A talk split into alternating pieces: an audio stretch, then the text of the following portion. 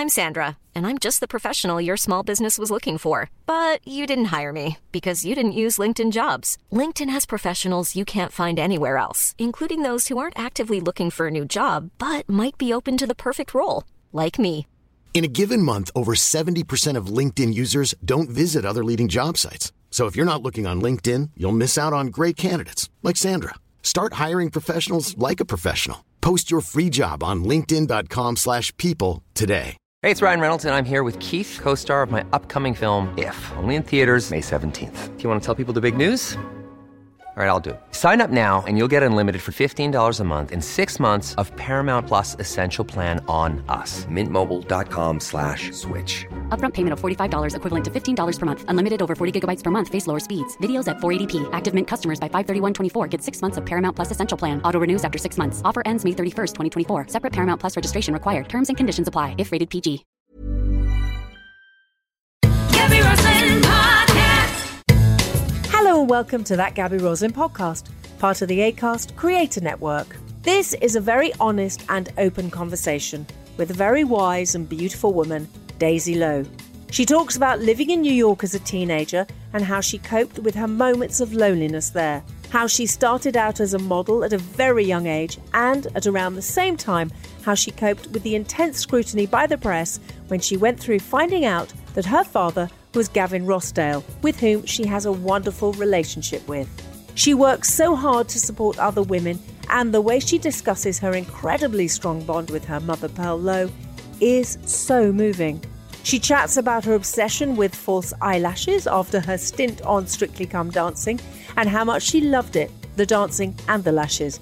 We also discuss her dog Monty and her partner Jordan. She is one of the kindest women around who truly wants to do good in the world, and I absolutely adore her to bits. I hope you enjoy it. Please, can I ask you a favour? Would you mind following and subscribing, please? By clicking the follow or subscribe button. This is completely and utterly free, by the way. And you can also rate and review on Apple Podcasts, which is the purple app on your iPhone or iPad. Simply scroll down to the bottom of all of the episodes. I know there have been quite a few now. And you'll see the stars where you can tap and rate, and also please write a review. Thank you so much.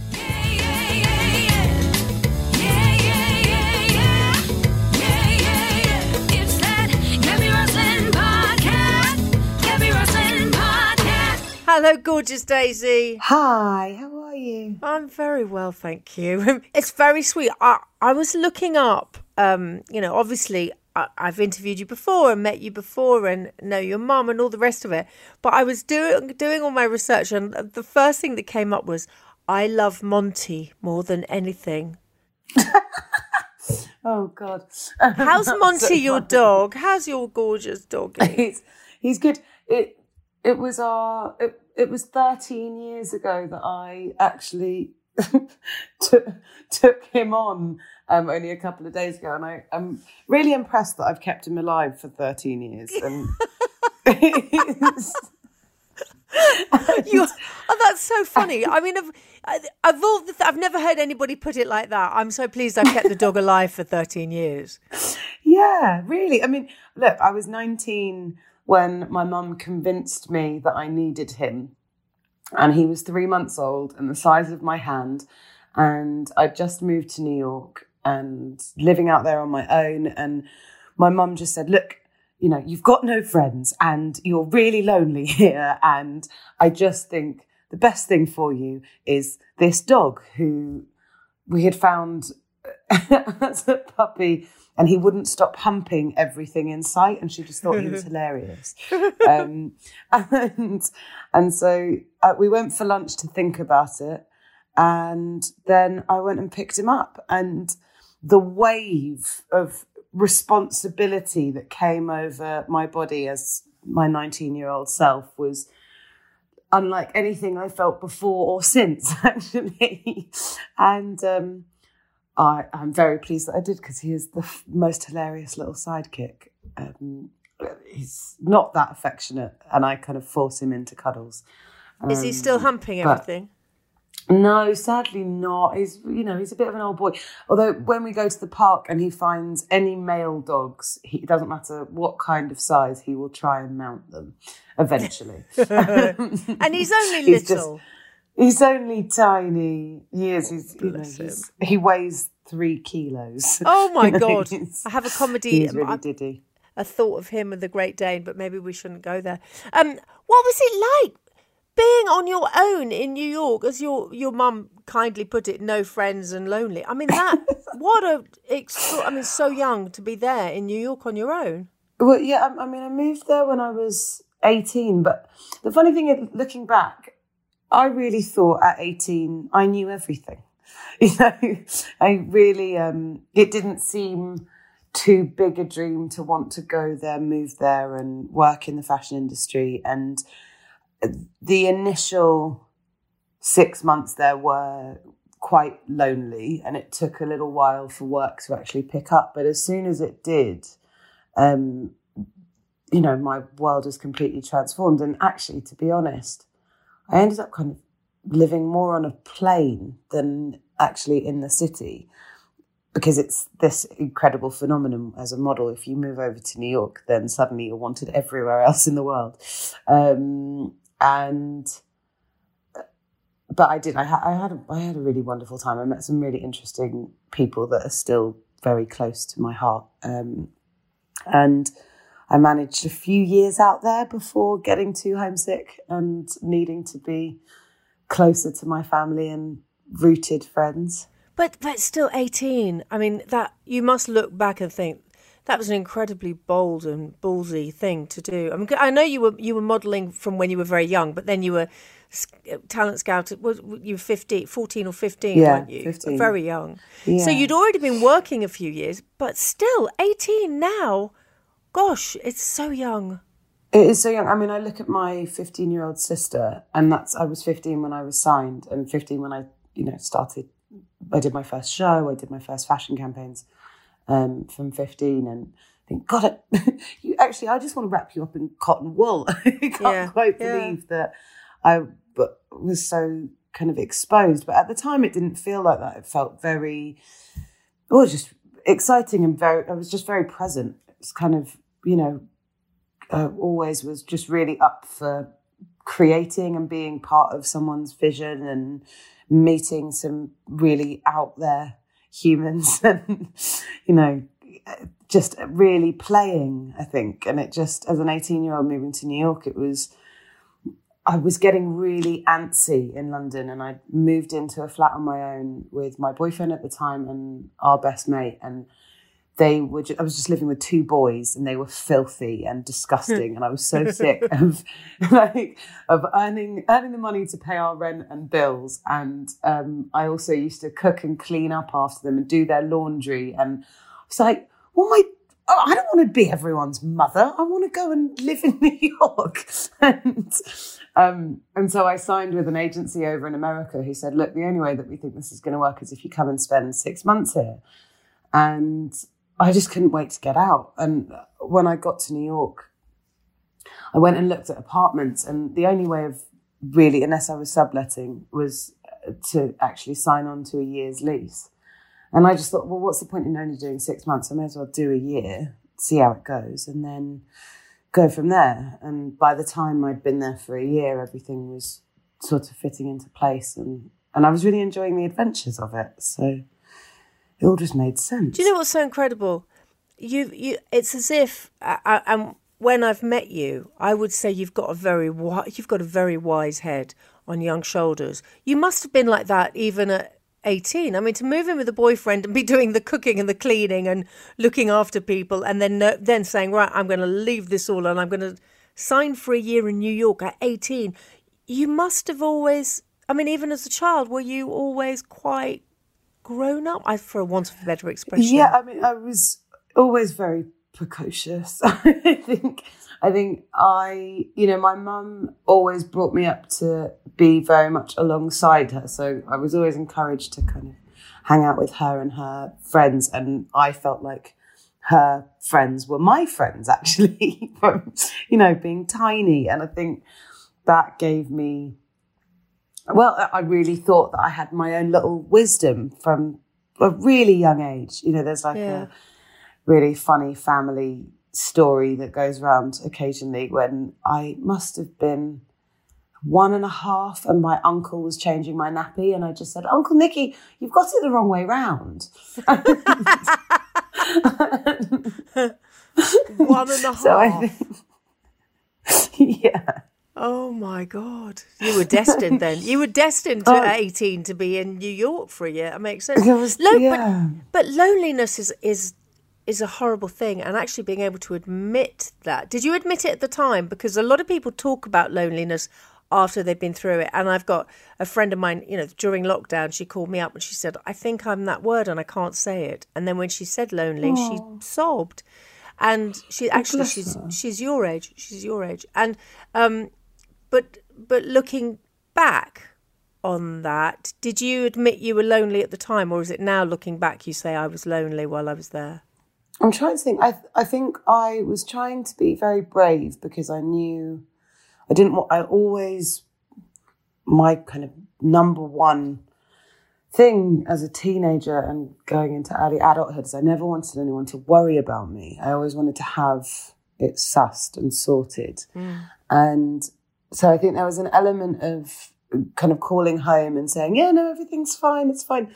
Um, but when it, I think that there was probably a few teary phone calls to my mum because when I first, very first moved, I had a couple of friends that luckily lived in the city. A girlfriend that I went to school with was at N Y U at the time, so that was very handy. And I'd come across lovely Sean Lennon and his wonderful girlfriend, um, Kemp Moore, who's a ridiculously beautiful supermodel, but also they make really extraordinary music together. And they were kind of my three friends. But when I moved there, My my friend from school went off on holiday and Sean and Charlotte went off to Japan for a month. And so I was suddenly left to this kind of month gaping hole post Fashion mm. Week, feeling really lost and didn't know how to meet people and didn't. So I ended up just trawling the streets of New York, and I insisted on walking to each and every one of my castings because I thought, well, what better way to get to know a city? And just walk everywhere. But I do kind of ten to twelve castings a day. Come home oh, absolutely knackered and and come back to this very empty apartment with nothing in it but a um, a mattress and my laptop and just watch loads of D V Ds. I just watched loads of D V Ds and did loads of castings. And I think I did that for about three weeks, really monotonously. and just and just would come home and watch really sad films and sob. And But I think I'm quite pleased that I kind of embraced it because as soon as then yeah. my friends started coming back into town, it felt like all the lights had gone on again. And I think I invested in Guitar Hero and, then, and found a way to play. and that that seemed to to get brighter. Is it, what is incredible is that even hearing you saying that, I, I, I you just sound like there was a sort of there is a wiseness about you. Is that, do you think, do you th- like you say, you were, you were, because you were around your mum and all of her friends, and they were an incredible group of very vibrant people. And also you were, mm. you lived with your grandparents, didn't you, as well, uh, when yeah, you were younger? I went, yeah, I mean, look, my mum had me when she was nineteen, so I think they just wanted to help her out as much as possible. Yeah. So I just, I'd go and stay with them and, To, to give her a bit of a break, because bless her, she'd taken on quite a lot with me. Um, and but then I think it's funny, because on one hand, I think I've always had this kind of adult wisdom. But as I get older, I think the more childlike I actually become. like, oh, I love more, that. You know, and I think especially... The clouds are just not welcome. I'm sorry. I know. Yeah, yeah. I know. I agree. I agree. Just, it's, Agreed. And so I've just taken it upon myself as someone who's lived in all black my entire adult life and loved being a bit of a goth, really. I've been wearing as much pink as humanly possible. Yes! just... Join the pink clan. Good for you. Exactly. And it just, I went and had my nails done about a month ago. I'm just like, No, I'm I'm I'm, I'm going to have to have them bright pink chrome because I need the sun to be inside now. Like, a woman yeah. after my own heart. You've made yeah. my day. You just had to say that, and that's it. We can say goodbye now. Yes, she's gone to the pink side. Hurrah! Actually, I've always lived in kind of large-scale dolls' houses, essentially. Like, I've always wanted lots of pink things, but I've never embraced pink on my person. So I'm really enjoying that. But perhaps you did when you did Strictly. Did they get you out of the whole black thing? Yeah, they got me out of the black thing and into, um, I actually had to really deal with a quite severe addiction to false eyelashes. Um, it took me quite some time to wean off. You loved dancing though, didn't you? You absolutely oh, I loved, loved that. I remember so talking much. to you then. Yeah, I was, it was the most brilliant job I could have ever done. It's still to this day the best, the best job I've ever had. Just to learn how to dance every day. And it's so joyful. And also, you know, having at that point been a model full-time for ten years and, you know, throughout my career, always being very conscious of wanting to champion real women's bodies and being curvy and being told that you're curvy, even though at the time I was a size six to eight, which looking back is ridiculous. Yes. And, you know, feeling like an elephant in comparison to all these stick-thin, very wonderful, beautiful in their own way models. Um, and for the first time in my career, actually being told that what my body was doing was really good and being really proud of what my body could achieve rather than constantly pulling a, a, my, myself apart, really, and going, oh, oh my God, no, my, you did good. Like, well done, legs. Well done, feet. You managed it. And, you know, Aww. and it was just, it was, and I've never really performed before. You know, I've done fashion shows, but it's a little bit different when you're just putting one foot in front of the other. And even then I'd sometimes trip. So then to have to do that in such a, I mean, that was terrifying. That was the worst part of it. But the rehearsal. Yeah, but you get stage fright, don't you? I remember talking to yeah, you about stage I, fright, and I couldn't believe you did live dancing every weekend. Yeah, I mean, it, I was just really trying to push myself. It was something that I'd always thought, oh, goodness, if they asked me to do that, that would be really lovely. Just because I always wanted to learn ballroom dancing. Um, and but then I didn't really think about the actual act of the performance and the fact that millions of people are watching and it's live. And oh. yeah, it's, it's just even thinking about that. It's like honest Saturday Night Fever, the, the you know, the trauma, like the shakes. Um, but, but I guess it was an amazing learning curve too. And I was really lucky they took me on tour um, as one of the six contestants that, that gets to go on the live shows. And, you know, by the end of it, you do thirty tour dates in twenty-one days. And wow. by the last four shows, you're playing to a sold-out O two. And, you know, all my career, I would have never, I, I would have never believed that I could have done that. But because you get into this rhythm, and I was just having the time of my life by that, that point. That's so fantastic. I mean, you, you, mm. what with you... your dad being a front man and, and doing playing places big as the O two, now you can say, hey, I was a sellout at the O two, Dad. I love exactly. that. Ready to pop the question? The jewelers at Blue Nile dot com have got sparkle down to a science with beautiful lab-grown diamonds worthy of your most brilliant moments. Their lab-grown diamonds are independently graded and guaranteed identical to natural diamonds. And they're ready to ship to your door. Go to Blue Nile dot com and use promo code LISTEN to get fifty dollars off your purchase of five hundred dollars or more. That's code LISTEN at Blue Nile dot com for fifty dollars off. Blue Nile dot com, code LISTEN. Hey, it's Ryan Reynolds, and I'm here with Keith, co-star of my upcoming film, If, only in theaters May seventeenth. Do you want to tell people the big news? All right, I'll do it. Sign up now and you'll get unlimited for fifteen dollars a month and six months of Paramount Plus Essential Plan on us. MintMobile.com slash switch. Upfront payment of forty-five dollars equivalent to fifteen dollars per month. Unlimited over forty gigabytes per month. Face lower speeds. Videos at four eighty p. Active Mint customers by five thirty-one twenty-four get six months of Paramount Plus Essential Plan. Auto renews after six months. Offer ends May thirty-first, twenty twenty-four. Separate Paramount Plus registration required. Terms and conditions apply if rated P G. There's never been a faster or easier way to start your weight loss journey than with PlushCare.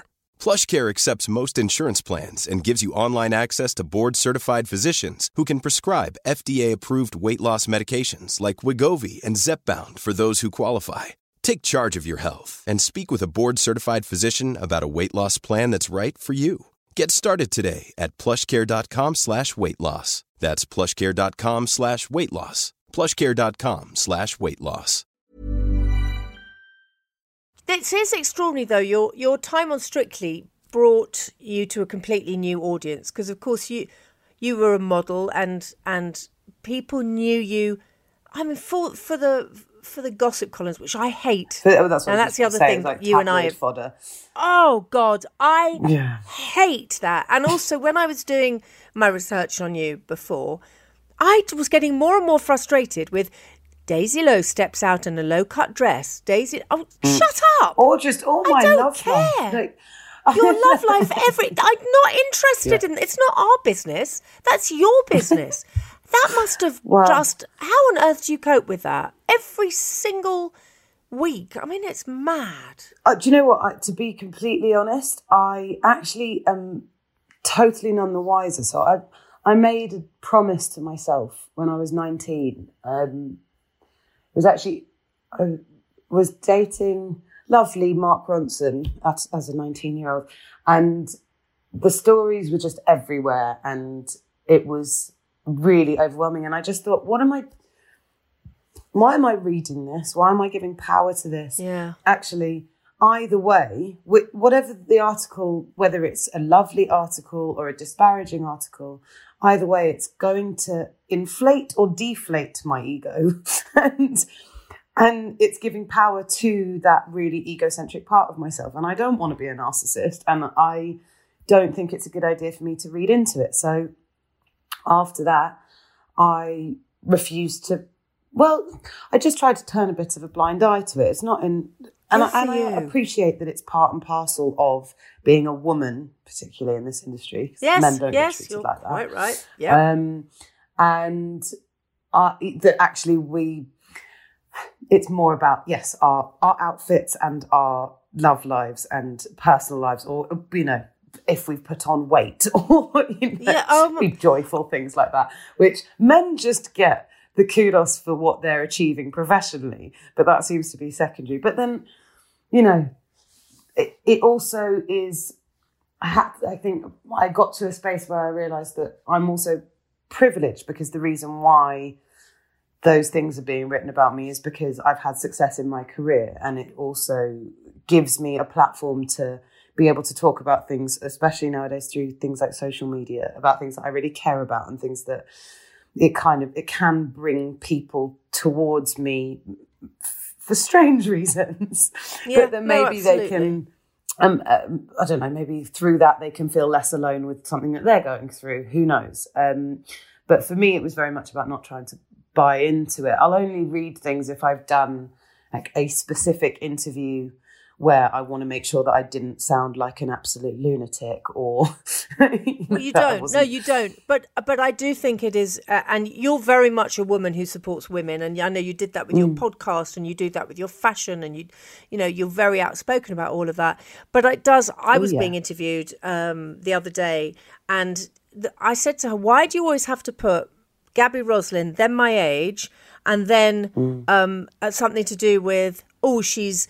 oh, she's kept her weight off since the child. What? What is what? Yeah. I, I personally don't want to read that about you. And I, I think you are wonderful, mm. Daisy, and I've said that to your face. But I don't really care whether you're wearing a low-cut dress, whether you, I, I, I hope you're very, very happy, especially with lovely Jordan. And But it's yeah. not my business. And I don't think mm. anybody really wants to read that. We we probably want to know what, like me asking you about what was life like in New York and what's it really like to be a model. But, but it's not our business who you're going out with. or what you're wearing, yeah. or whether you get your boobs out. I don't care. It's your business. But I think it, the funny thing is, I guess I was definitely born into, we were both born into this culture of, and I think part of me, I've been definitely guilty of it myself, going, oh, who's that person? And oh, who's their boyfriend? And then you think, hang on, why, why am I asking these questions? And it's almost like I've been programmed to want That's to know about like the real life Love Island of, you know, modern day celebrities, which is so bizarre, because then, yes, I don't really, it makes it, it adds a whole new level of complication to trying to find a nice partner, you know? yeah yeah yeah um, yes, of course it does. And try and also trying to explain that, you know, Jordan and I met on the heath. Just I love the that story. I love it. It's so cute. Um, but he had no idea who I was, and still to this day doesn't really understand any of it. He's like, oh, okay, didn't. Um, and um, trying to explain to him when the first photographs of us were taken, like, you know, two or three weeks into knowing him, and neither of us were really sure what it was between us, because we just started dating, and to try and then deal with the public perception and him having articles being sent constantly from, you know, his school friends to his aunties to, you know. Oh my God. Going, God, this is so weird. Why? You know, what, um, what, why do people want to get a kick out of it? But then it, I always come back to, well, it's because I am, I guess, through my career, become a public figure. And I think, as you said, Strictly took me to a very different audience. And actually, I have to have some humility in it that, like, actually I should be very grateful for the position that I take in my career, and the fact that people do take a bit of an interest sometimes. But but what's nice is that the people, I think, from Strictly, and you, like I said, you're very, you're pro-woman, supporting woman. You're mm. very passionate about sustainability in fashion. You're very passionate mm. about being happy in your size, because you've you've suffered, as you said, you know, there you were a size six and eight, and they were, you were feeling like an elephant. I mean, that's just so shocking. But now you're mm. so outspoken about that, and that's really important for young girls and guys, because we know that the yeah. guys have a problem with it as well, of course. And it's so wonderful to have people like you being outspoken, that that's a way that you can use the press and social media to, not to your advantage, but to the advantage of others. Oh, definitely. And it's very interesting how social media can just allow anyone to just send anyone they want a message. I mean, it doesn't necessarily mean that anyone's going to see it if they've got millions of followers. I'm sure that they don't necessarily. But I do try, when I've got time, to kind of trawl through messages, and particularly young girls, if they are struggling with weight issues or body dysmorphia, or, you know, any of... And actually, and uh, mental health stuff as well. It's been actually a real privilege to be able to just send little messages and little things that I've learned along the way, actually person to person, um, as well as using Instagram as like a proper platform, uh, you know, to, as like grid posts or stories or yeah, whatever. But yeah. um, I think that there is something very powerful in that. Sometimes social media can feel like such a minefield, and quite a frightening place, actually, um, for me at least. But then just trying to find the silver linings of it, and that's definitely one of them for me.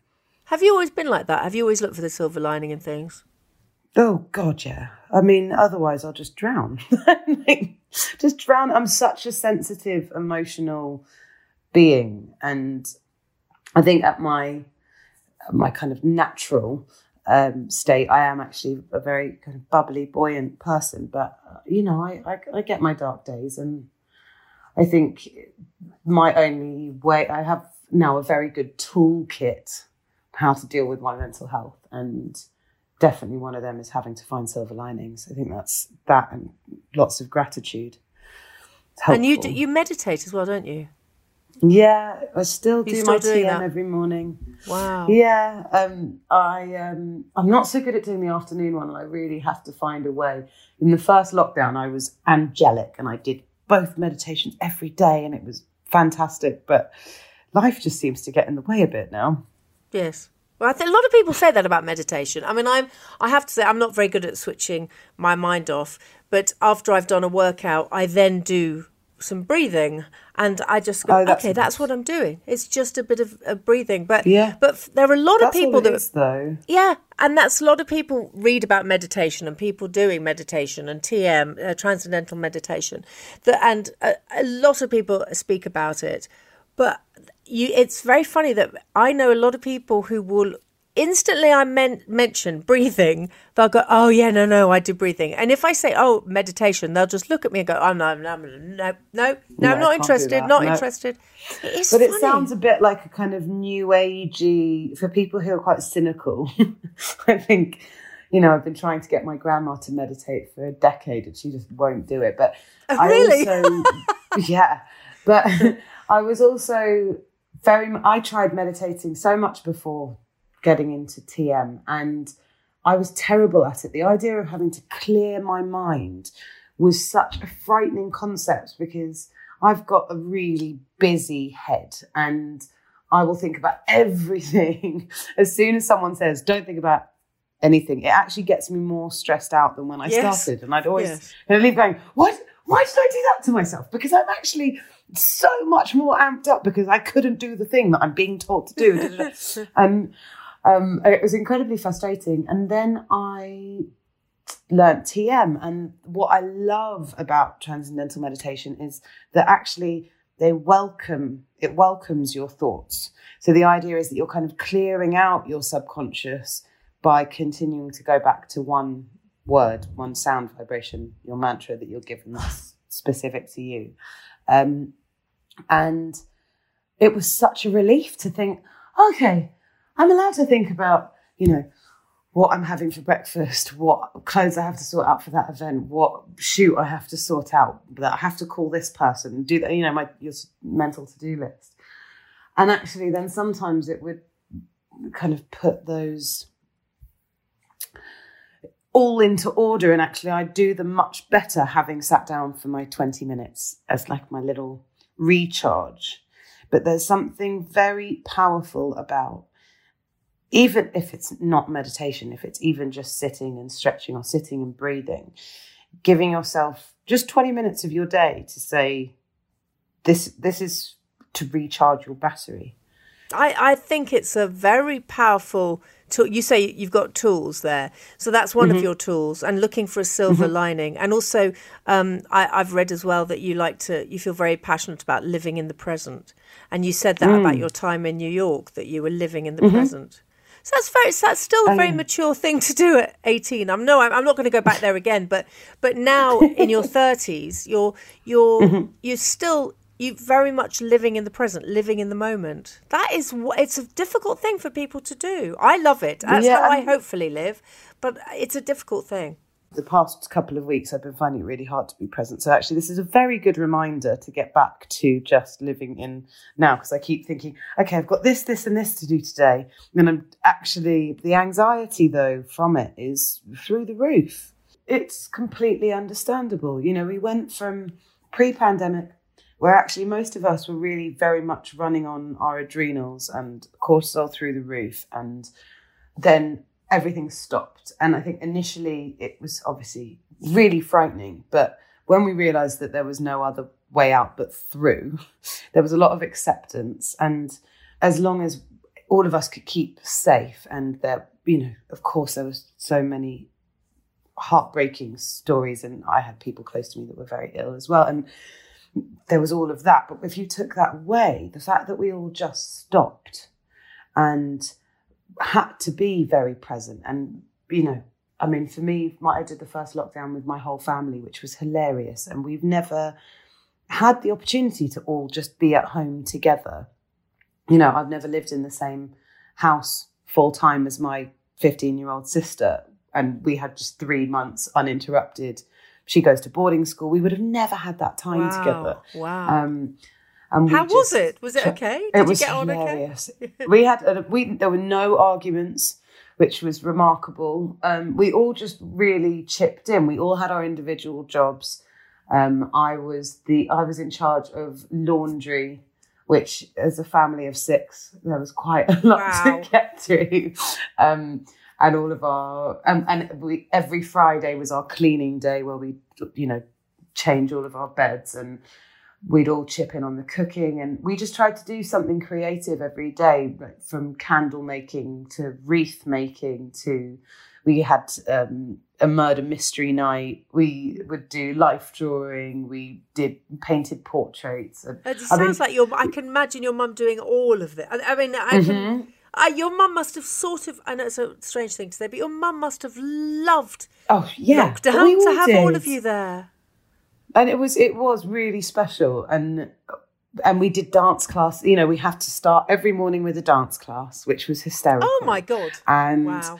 Um, because it meant, you know, we were thinking, right, well, normally we'd be out and about and uh, actually exercising just from going about our daily lives. So we had to have, and I think also for mental health, the endorphins when you're in, you know, it was, it was really important. So yeah, I, we did a lot of really funny dance cardio classes. And so it was usually me, Mum and Betty for that. And It was. It was a very special time. And I think also because we had that weather, we were absolutely blessed with it being yeah. sunny, which just yeah. really helps.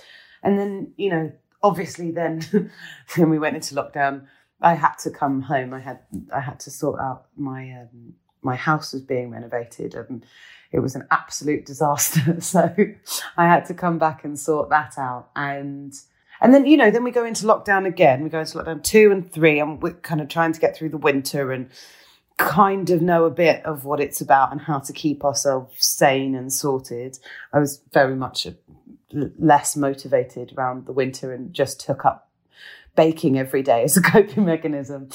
But there was something about coming back to, you know, everything being quite calm and quiet, and we've gone from that into okay, catch up, sort it out, go back to your old life, when actually our bodies are sort of not yeah. prepared yeah. anymore to do what we were putting up. And I don't even know if it was that wise we were running our tanks on empty in the way we were before anyway.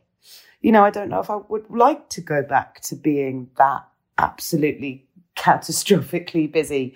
Um, there was something very peaceful.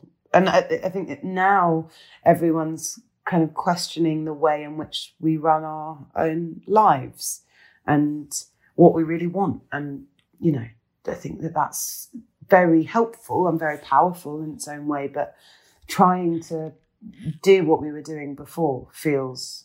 And people can... Even the most joyful radiators of humans... It's still exhausting to be around so many different energies when we've just been so used to being so calm and quiet for so long. Absolutely. Uh, and also, interestingly, because you used to travel all the time for your modelling mm. and and your DJing and everything, that you're now very, you're, I mean, you have been for a long time, and, and has your mum, but um, you're very passionate about sustainable fashion. You're very passionate about mm. the planet. You don't want to travel and fly as much as you used to. So mm. all of that has changed as well for you. Oh, yeah. I mean, look, I, it's such a funny thing with, like, I'm hugely passionate about sustainability, and I'm, I, I think one thing, a huge silver lining of the pandemic is, part of us all stopping was realizing, you know, how much waste we pump out, how much, you know, making more sustainable choices. There were so many incredible businesses that came up through the pandemic because people just really wanted to be more conscious of the mark we're making on the planet. Um, did you feel that? Oh, completely. I mean, I do on, on Instagram, and I've done for a few years now, shopping in your wardrobe. And because I, I really couldn't bear this whole, for two reasons, I couldn't bear the tap to buy off somebody else's back on social media mm. and keep buying it and buying it and then washing it and all what goes out into the environment, we know, through washing. But also the people mm. who went skiing or went to the beach and they bought an outfit from a cheap outlet and then left it on the beach or left it on the slopes. What is that about? What are we doing? Yeah. And we're seeing, we're seeing, you know, the effect of all of that. And if you're going to buy, buy mm-hmm. sensibly and buy something you're going to wear again and again and again. Keep it in your wardrobe. Go and shop in your own wardrobe. It's much more fun. Yeah. Or go and shop in somebody yeah. else's. If you've got a friend to do it with. In fact, I think everybody should maybe come to you and your mum's because you've got this incredible stuff. I must say it is quite extensive. Although, the uh, you know, throughout this year, I, one of my favourite things is having my little sister come and stay, and every time she comes here she leaves with a great big bag of things because oh. I'll try on a dress and sometimes, you know, we'll get ready together to do something or even just to play dress up, and I'll put something on and she'll say, no no Daisy, it's too short for you now, I don't think you could wear that again. She's like, oh, I see. And what she really means is, no, Daisy, I want that. Thank you. Please, can I have it? Thank you very yeah. much. Yeah, that's what yeah, she really, and, really means. And that's what she gets. Oh, bless her. How? But you've got loads of brothers and sisters because you've got your dad's kids as well. Do mm. you see them as well? Yeah, I mean, I'm all in all the eldest of seven. Oh, wow. Wow. Yeah. Um, and I have five really extraordinary, brilliant brothers and one little sister. And yeah, my mum has two boys and Betty, and my dad has three boys, and I yeah I love them all so dearly. They're wonderful, and I'm very lucky that I get to be their big sister. I mean, I FaceTime with my brothers over in L A at, at least once a week. Like, Kingston is the same age as Betty, actually, so and then. You know, Zuma and Apollo are a bit younger, a bit less into FaceTime, understandably. um, but I had the most wonderful time. You know, whenever I go to L A, I always have the best time with those boys. They're such brilliant kids. I remember um, your dad from when we were little, rather bizarrely. Because really? We all, yeah, we were all, we all knew the same people, and um, everybody fancied your dad. But okay, let's just, all my girlfriends I mean, fancied I, your dad. Look, he's, all my all my girlfriends now still fancy him. It's really, I mean, do you know what? I suppose there's part of me that's just like, yeah, go on, Dad. Very proud of you. um, um, and he takes good care of himself, and he's he's a good human being, um, and yeah, and he's you know he's very funny, and he's very kind, and he's got very good taste. So. Oh, how lovely. Yeah, he's, he's got and you've got a good relationship, yeah. you two. He was, I love that he yeah. was, he's so supportive of you. And, you know, all of that was so public. That's another thing. All of that was yeah, just... Yeah, that was really public. Oh, God almighty. I mean, yeah, it's something I mean, for you guys was... to go through, not everybody mm. else. Well, I think it's, you know, there is no handbook for finding out that you're... Uh, that, that your goddaughter is really your daughter, or that your godfather is your father. Yeah. Um, yeah. When I and, and and again, I think it's been really crazy this year for me spending a lot of time with Betty, realizing I was her age when all of it came out, and all of God, it was were you so fifteen? Public. Wow. Yeah, I was fifteen, and I was actually asked not to tell anyone about what was going on while we were having the D N A test, and understandably with. All my parents being in the public eye, it was like, no, let's just keep this really quiet and deal with this as, you know, a private family matter. And then it was all leaked into the press, and it turned out that mine and my mum's phones were hacked. Oh, God. And, yeah. And so, you know, at school, everyone had been asking why I wasn't myself, and I couldn't ever tell anyone, and then suddenly it was plastered over all the papers. And, oh no! Whew, yeah, it was an intense. But again, you know, I'm a really firm believer in that everything happens for a reason, and yeah, obviously, it, it. I really learned so much from such a young age about, you know, all of that stuff, and it was. I think we dealt with it the best that we could, and it. Meant that we did have a really rocky start, but we figured it out, you know, and I'm really grateful that we kind of figured it out as and when we did. I think, you know, we're super close, and that's so lovely. He's I'm I'm really I'm really pleased. And the funny thing was, the moment I found out that he could be my dad, I was like, oh, this makes perfect sense. Like, oh, really? You know? Wow. Like, yeah, wow. Because I just, we think in the same way, and we, there, we have so many quite frightening similarities that it just, and the guy who I thought was my dad, I didn't really know. And when I'd met him, I didn't, I said, I came home and said to my mum, I feel no connection to this man. Um, but didn't question it because I wasn't, you know, as a teenager, I wasn't like, oh, mum, is there anyone else that might be my dad? You know, that's just not something that comes into anyone's head ever. Um, and and yet it just made perfect sense. And now when we spend time together, you know, we have the same mannerisms, which is so strange because it wasn't like he brought me up as his kid. It's just so in his very strong D N A. Um And he's he's a really good person to turn to when I need him, for sure. How lovely. So it's good.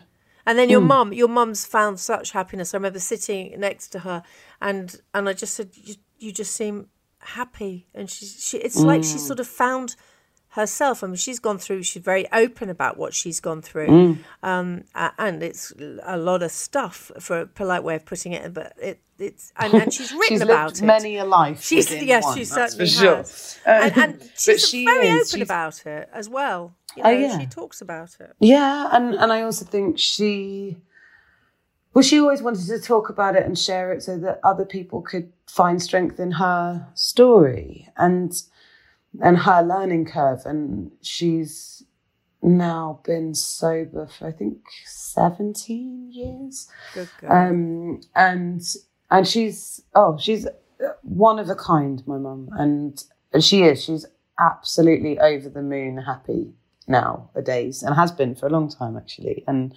she's just definitely the most inspiring human. Like oh. she's just she really oh, is, and she, you know, it, there's there's. real heart and beauty in everything that she does, and that is a real, you know, it's very special to witness and be and be part of. Um, but everything, everything is an event with my mum. You know? Yes, and yeah, I, do you, I have to say when so last time I saw her, which was a few years ago, and we were sitting next to each other, and every single time she talked about you, I've never seen this. Her eyes lit up, and she was saying about how you. You just know her soul and her spirit, and you lift her. Mm. And and it's so lovely hearing you speaking the same way about her. It's an amazing relationship you mm. have. I mean, you you not only your mother and daughter, you've worked together. You do you you you're very much a team. God, that sounds so corny, but you are, mm. aren't you? No, but we we are. I think that, you know. It's just reminding me as you said that of being over lockdown and mum saying, I think I might make a couple of masks out of the fabric because I'm not selling dresses, obviously no one's going out, and I think it'd be nice to give a percentage of the proceeds to the N H S, and I'll probably just sell like twenty or thirty. I'm just going to put them up on my website and then have it. And she didn't put a limited number of orders, and suddenly within days she had thousands of orders. And oh and my then God. We're just looking at each other going, okay, how are we going to do this? There's one seamstress, there's like sweet lady in Somerset. Okay, we're going to have to find another seamstress. And then how are we going to package them and send them out? And, you know, so then we had to start this like factory line of the two of us. Just oh my God. Packaging her masks and sending them out, printing off the labels, putting them in the D H L packs, like, you know, just facilitating all these orders. Thousands of them. And yes, we are a good team. We do have a real giggle, and we definitely have a very unique mother-daughter relationship, but but then as at, at its bare bones, it, that's that's what it is. It's just she's she's a really great mum. But you're very supportive of other women, and, and when you did your podcast, and as I said, with your mm. um with your clothing range, but you're also very outspoken about oh, women supporting women. And yeah, I love that you're so passionate about that. But it's so hard because we're so pitted against each other, and it's definitely something that all of us have unfortunately inherited, because men are taught healthy competition and women are taught to pretty much fight for men's affections. I mean, at a very base level. And actually it's so important for us to lift each other up and be champion one another. And it took me such a long time to really figure that out in within even my close personal private circle of wonderful women. But now all of the women in my life very much symbiotic in the way that we support each other and champion one another. Um, because I think that that kind of uh, really under the surface, deep-rooted kind of envy is so, it, it's really primal, actually, I think, in women. And it's something that uh, re- I think that we don't talk about enough, actually. And it's like, well, where does this come from? And why do I feel like this? Oh, is that because I'm, I need to work on that in my own life, actually. Maybe this is just a mirror and I'm being shown that I want a bit of what that person has, and how do I get that, rather than it being anything to do with that other person. If anything, they can be an inspiration. You are, like I said, very, very wise. You are. You re- no, you are very wise. Um, always in this podcast, we always ask what makes people completely belly laugh, that lose it giggling. And every interview that I've watched, every time I've met you, you love a giggle. What makes you properly laugh? I need a giggle. Um, oh, so much stuff makes me giggle. Um, but my other half, Jordan, is absolutely hilarious. He makes me belly laugh and get on the floor. And even even when I'm in a really foul mood and the last thing I want to do is smile, he will make me belly laugh. And it's actually really annoying um, in, in those in those moments where I just want to be cross. Um And Monty makes me absolutely piss myself. The other day, I had had a really rough day and I was not feeling myself at all. And you know, in those moments when you just think, I just, I just need something. Like I need a break. I need something to just make me smile. And at that exact moment, Monty catapulted himself onto my little puff that I have in front of my couch in my living room. And as he kind of pushed himself off into the air, he farted. And he doesn't. and, and it was like this very ablution had sort of propelled him into the air. and I just it's like I just fell on the floor. Farting makes everybody, you know, there's uh, I mean, yeah. It was Lee Mack, we were talking about it in the podcast, saying that just fart farting sounds just amazing. It's very base, but it's funny. Him, it's very base, but it's hilarious. But for Monty, his are always very silent but deadly. So for him to actually make a noise, it was like he knew that I needed him to just do something. Spectacular, really. Your tiny weenie dog farting My as he jumps off dog. Your puff. There we go. That's the way to end this. Uh, Daisy, Brilliant. Bless you, my sweet. Send your mum my love, and keep keep do. um keep being wise and and looking after others, because that's what you're about. Aww, that's what you're there for. Well, thank you, and you. I mean, goodness gracious, you're one of the greatest when it comes to that. So it's a real joy to get to speak to you, Gabby. You're, oh, a, you're a wonder woman, and I'm well, I feel the same about just you. Just so happy you do what you do. Well, thank you. We all need you. Nice. You're too lovely. Thank you, my darling, darling girl. Thank you. Thank you so much for listening. Coming up on the next episode, we have Doctor Rangan Chatterjee. That Gabby Roslin podcast is proudly produced by Cameo Productions. Music by Beth Macari. Could you please tap the follow or subscribe button? And thanks so much for your amazing reviews. We honestly read every single one and they mean the world to us. Thank you so much.